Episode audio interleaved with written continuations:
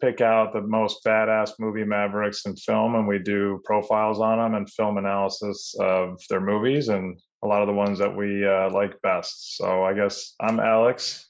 And I'm Joe. And yes, we are the movie mavericks. We dive deep into some of our favorite films. Willy's Wonderland is quickly becoming one of my favorites. It was released in early 2021 directed by Kevin Lewis and starring one of our favorite actors, Nicolas Cage, who's had a long, illustrious, and storied career that's still going. Um, and Emily Tosta playing the role as a ditzy teenager that you know, tries to be the hero, and she does pretty well. So, quick overview of this film. It's kind of a general slasher film. A drifter gets suckered into a um, overnight cleaning job at this place called Willy's Wonderland, which is similar to a Chuck E. Cheese's, you know, kind of a kid's pizza spot. I'm wearing a Shotgun Willie shirt in honor of this uh, podcast. Um, his car's tires get destroyed by the town. They set, you know, spikes down. They pop his tires, and the mechanic gives him some, you know, BS story about how oh, it's gonna take a thousand dollars all night and we don't take credit card only cash but you can work it off. So he gets roped into this job and tex takes him there says hey um, clean up willy's wonderland and when you come out in the morning we will have your car ready for you. Give him a nice shirt. So nicolas cage does his job dutifully while these animatronic monsters you know the guys that sing happy birthday they come to life and try to kill him and also these teenagers led by Liv who try to come in and burn it down, somewhat save him. They don't have a good time either. Um, but yeah, Nic Cage basically just cleans the place and kills these things and doesn't really give a shit about the teenagers. um, there's some more backstory about, you know, how these monsters came to be, but you know, it's not so important. Um, but at the end, he finishes cleaning and he gets his car back and he leaves Willy's Wonderland better than he found it. Yeah, and I think some of the backstory around the satanic group that turned into animatronic, you know, uh, Chuck E. Cheese animals kind of thing is really just it's like two sentences in the movie pretty much. And it doesn't really doesn't really matter whatsoever. Right. I mean, you got to have some backstory, I guess, but it really doesn't matter for the movie. yeah, right. So I, I think some initial thoughts on my end. Uh, I love the movie already, as you said, giant Cage fan. Um, I think this fits his natural Cage persona. He's kind of man a few words, got the shades on, the Camaro. Uh, he's just kind of a badass all around in the movie, and um, he conveys so much without saying a single word the entire movie. And uh, I think it's a throwback uh, to some 80s vibes to it, the simplicity of the movie as well. It's really just like get the work done, save the, the kids. Really, saving the kids is not even like on his radar. It's just something that like he just does in the process of getting the work done and saving his own tail. Um, but to me, it comes off as a blend of scary movie, Stranger Things, and Five Nights at Freddy's. Simple, effective plot, uh, and I really liked it. Yeah, for those who haven't seen the movie, Alex, you're not, you know, you're not being um, wrong when you say he doesn't say a word. He, he literally says zero dialogue in the entire movie, which I think is a purposeful, you know, kind of anti trope that they do for all these movies like this, where, you know, the guy who's killing things says all these cheesy, like clever things, he's killing things and trying to be super badass, but he literally says nothing the entire time. Yeah, which I, I think is a testament to his acting too, right? He's able to uh-huh. convey so much without saying a single word all he does basically is work and play. right. Yeah. And there's uh, like clear guardrails between each of those, right? Yeah. So yeah, that brings us to our next uh, part, the overarching themes. I mean, you could interpret it as just a movie where he kills things that try to kill him, but I think it goes a little deeper than that. You know, most forms of art have some sort of meaning underneath, um, and this one is no different. So, Nicolas Cage, as you said, kind of living his best life, and through no fault of his own, really got roped into this bullshit job, you know, which I think we can all relate to. and he had plenty of opportunity to complain about it or try and lose a lot of it, but it's just like, you know what? this is what it is, and I'm going to do it. And he does it very well. He he works and he takes breaks when uh, his watch goes off, and he doesn't sacrifice either. He doesn't play on his work time. He doesn't work on his break time. Yep. I yeah, I think he really, you know, he's really dedicated to his Camaro because, you know, in the beginning of the movie, he's cruising in his Camaro and he's he's loving it. You can tell. And then, like you said, he he kind of hits a snag with the tires and has to fix it. But if you think about it, this entire movie is based upon getting his Camaro back. That that dedication to the Camaro, like drives him to kill these animatronic things to save his own his own ass. And I think uh, dedication to the Camaro, dedication to his duty, his work time, and his break time. Like Tex says, you know, make sure you take those breaks. Oh yeah, nothing, nothing gets in the way of his work or his breaks. But for the work part, I mean, these things are trying to kill him. These kids are annoying him, and his job is to clean the place. You know, the the monsters can be a metaphor for you know shitty coworkers or you know bad bosses, whatever, and you you got to take care of them as quickly as you can. But he doesn't really get any satisfaction out of killing them. Doesn't right. never be like ah took care of you or you know even really crack a smile. He just does it because they get in his way. Yeah, and it's all pretty much self-defense, really. I mean, or he's just annoyed with them. And you know, I think if the the kids and like that sheriff lady and all, if they all weren't in the movie, it would probably be just as entertaining with Nic Cage just stuck in there with nothing else going on. I still think it would be a good movie. Uh, I wonder if the director felt like he had to put some backstory because he could easily, easily just said Nic Cage is inside Willy's Wonderland somehow.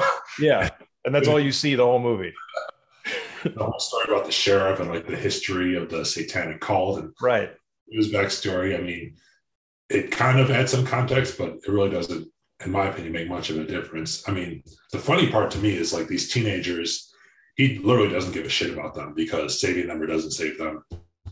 They don't help him get his car back or clean the place. So, um, you know, on his breaks, when he takes his break, he takes his break. And that means no fighting animatronic beasts. That means no cleaning. And for these poor teenagers, that means he doesn't give a shit. they fend for themselves. Yep, and there's a lot of a lot of soda popping going on during those breaks, and I think that takes us into our, our next part about favorite scenes. And by far, I think an easy decision is the pinball break scene where he just, you know, just takes care of business on that pinball machine, and he's just popping those cans one after another. It looks like Jolt or something, whatever he's drinking. Um, but the music, the editing, the dancing, um, the Nic Cage dancing specifically, you know, that calls back memories of uh, leaving Las Vegas where he's in a liquor store when he's really just pumped up. And to your yeah. point, he's really getting after uh, the break. Oh, yeah. Um, you know, I wanted to find another scene too that I liked more because I thought I want to pick this scene, but it's a great scene. It's my favorite too. Um, and yeah, the pinball machine and the pop is definitely a metaphor for someone just not thinking about work when they're on their off time. Yeah. The movie, his watch goes off, and if he's working, he just goes to break, fully invested in that. And if he's on break and it goes off, he just goes back to work, fully invested.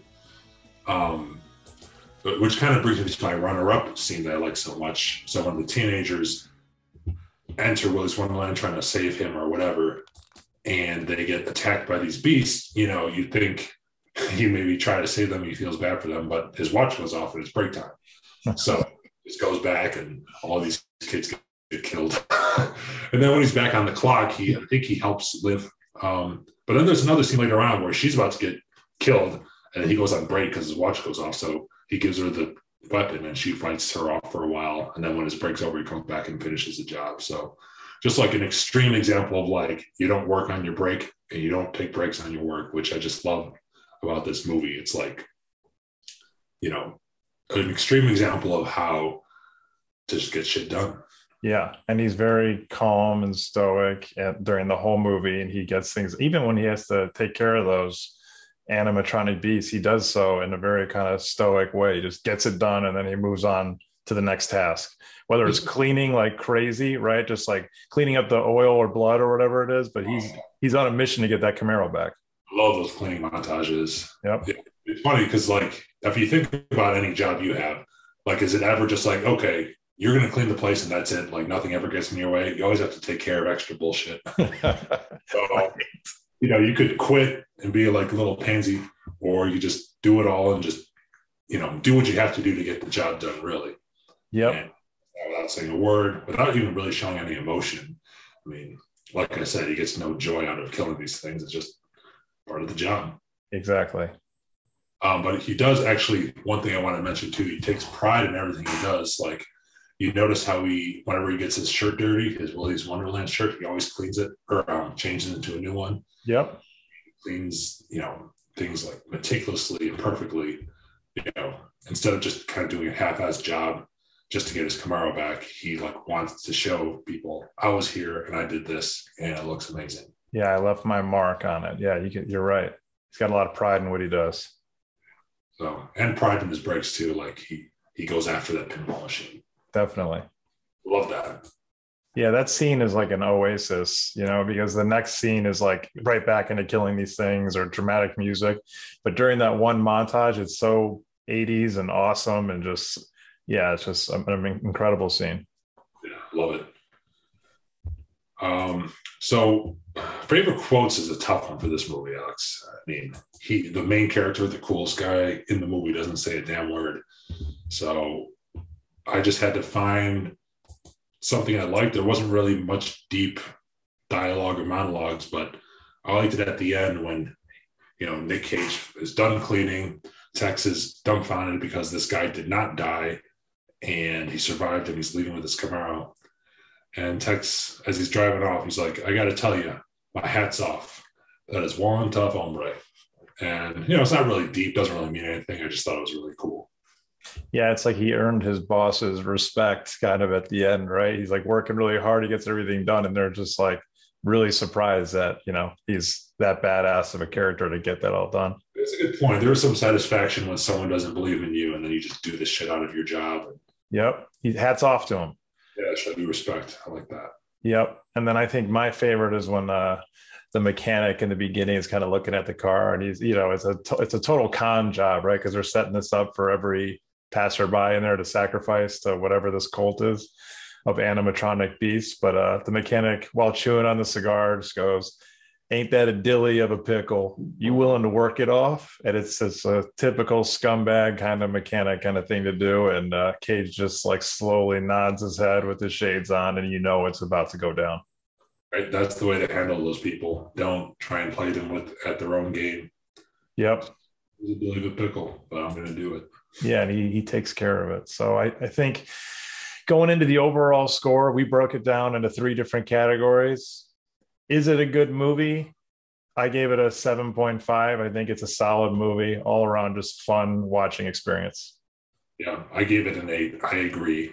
I mean, it's not going to win any Oscars, um, but just a good movie to watch.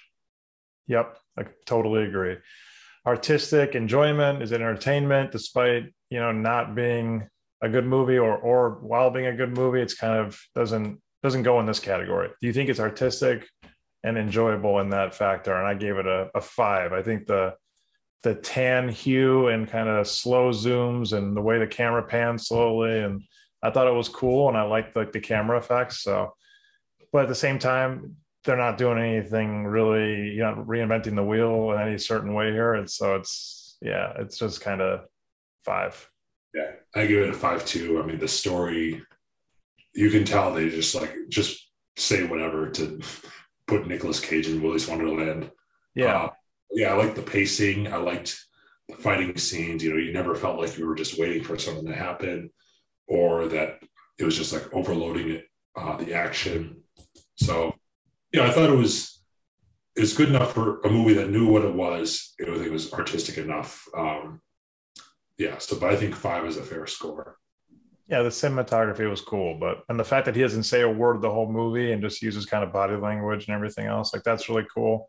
But that's yeah, yeah, that's that's like about it. And then our our last uh, category is date night score, which obviously depends on a lot of different factors. I gave it a seven. I think it's a fun movie. I think if you can get over the uh, blood and oil, you know, gore, if you want to call it that, I think it's a good one. I gave it an eight because I guess it depends on your partner. Um, if they're really turned off by gore, and it's not even really gore because it's not like people getting, know a few people getting chopped up, but not even that bad. Um, then yeah, you might want to skip this one. But if your date is someone into horror, that's not even really that scary, and it's just kind of a fun movie. It's like the perfect length, perfect amount of story and fun scenes. I think it's a great date movie, to be honest. Um, and yeah, yep. you won't make your date feel really sad and down afterwards. they might say what the fuck, but that's about yeah, it. Yeah, right. No, exactly. might be confused. Yeah, it's kind of a cool like drive-in movie if those things are still around. You know, that'd be a cool, cool place to see it. Oh yeah, that'd be perfect. So overall, blending these together is about a six point seven five. So I think that's a pretty solid score, uh, especially for a movie in this kind of genre. Um, but yeah, I uh, any last words, Joe, around it? I think it's definitely worth a watch. Um, you know, don't expect a super moving film, but you know, if you have some time to kill or you're working from home, you want to throw something out in the background, it's a pretty fun movie. Yeah, totally agree. Especially, you know, Friday night, a couple beers and some popcorn. I think it's a fun one. Yeah. All right. That's it.